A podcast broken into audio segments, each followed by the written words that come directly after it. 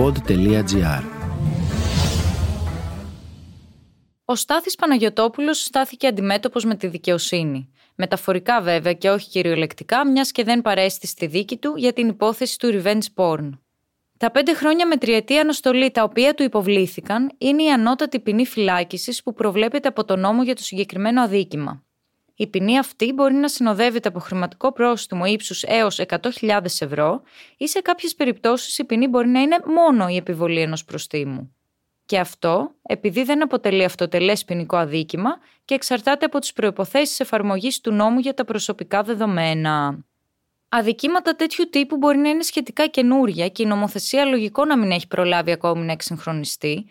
Πολλοί είναι όμως οι νομικοί επιστήμονες που φωνάζουν ότι η Ελλάδα πρέπει να ακολουθήσει το δρόμο της Ιταλίας, της Γερμανίας και άλλων χωρών, όπου το revenge porn αποτελεί αυτοτελές αδίκημα.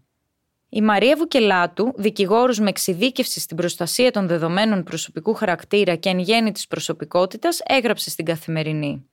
Αν αναλογιστεί κανείς τις μη ιδιαίτερα επιβλαβείς συνέπειες που επιφυλάσσει ο νόμος για τους δράστες της εκδικητικής ή μη συνενετικής πορνογραφίας σε σχέση με τις δυσβάσταχτες συνέπειες που επέρχονται στη ζωή του θύματος, τότε καταλήγει στο συμπέρασμα ότι η αξιόπινη πράξη της εκδικητικής ή μη συνενετικής πορνογραφίας θα έπρεπε να διαλαμβάνεται από τον νόμο ως έγκλημα κατά της γενετήσιας ελευθερίας και να τιμωρείται ως αυτοτελές αδίκημα στον ποινικό κώδικα, όπως η παιδική πορνογραφία, και όχι ως αξιόπινη πράξη στο πλαίσιο της ειδικής ποινικής διάταξης του νόμου περί προστασίας των δεδομένων προσωπικού χαρακτήρα, ώστε να μην χωρούν οι ευμενέστερες διατάξεις της διαζευκτικής χρηματικής ποινής.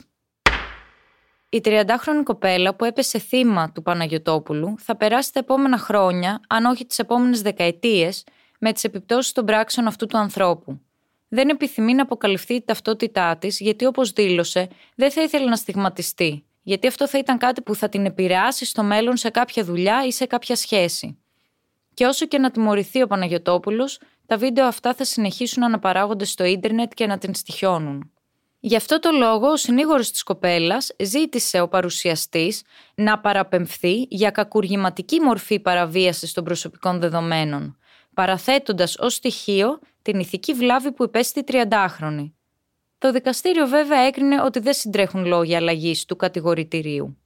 Ο δικηγόρος του Παναγιωτόπουλου σχολίασε πάνω στο θέμα ότι δεν μπορεί να υπήρξε δόλος βλάβης της παθούσας από την πλευρά του πελάτη του, επειδή τα χαρακτηριστικά της κοπέλας δεν φαινόντουσαν καθαρά στο βίντεο.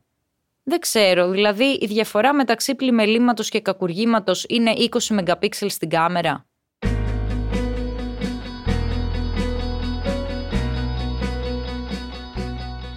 Ξέρω ότι το δικαστικό σώμα λειτουργεί με βάση την νομοθεσία και όχι το θυμικό.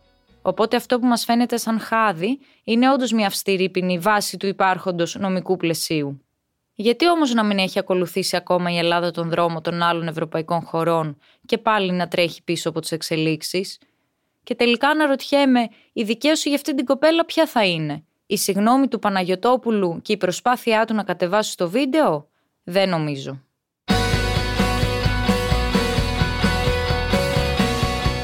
Ήταν το podcast «Τι Φάση» σήμερα με την Ερατώ Ζερουφίδου. Στους ήχους ο Μάριος Πλασκασοβίτης. «Τι Φάση» ένα podcast που διασώζει λόγια και απόψεις μέσα από τον καταιγισμό της επικαιρότητας.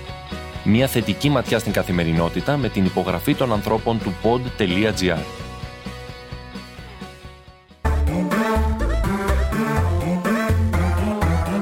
pod.gr.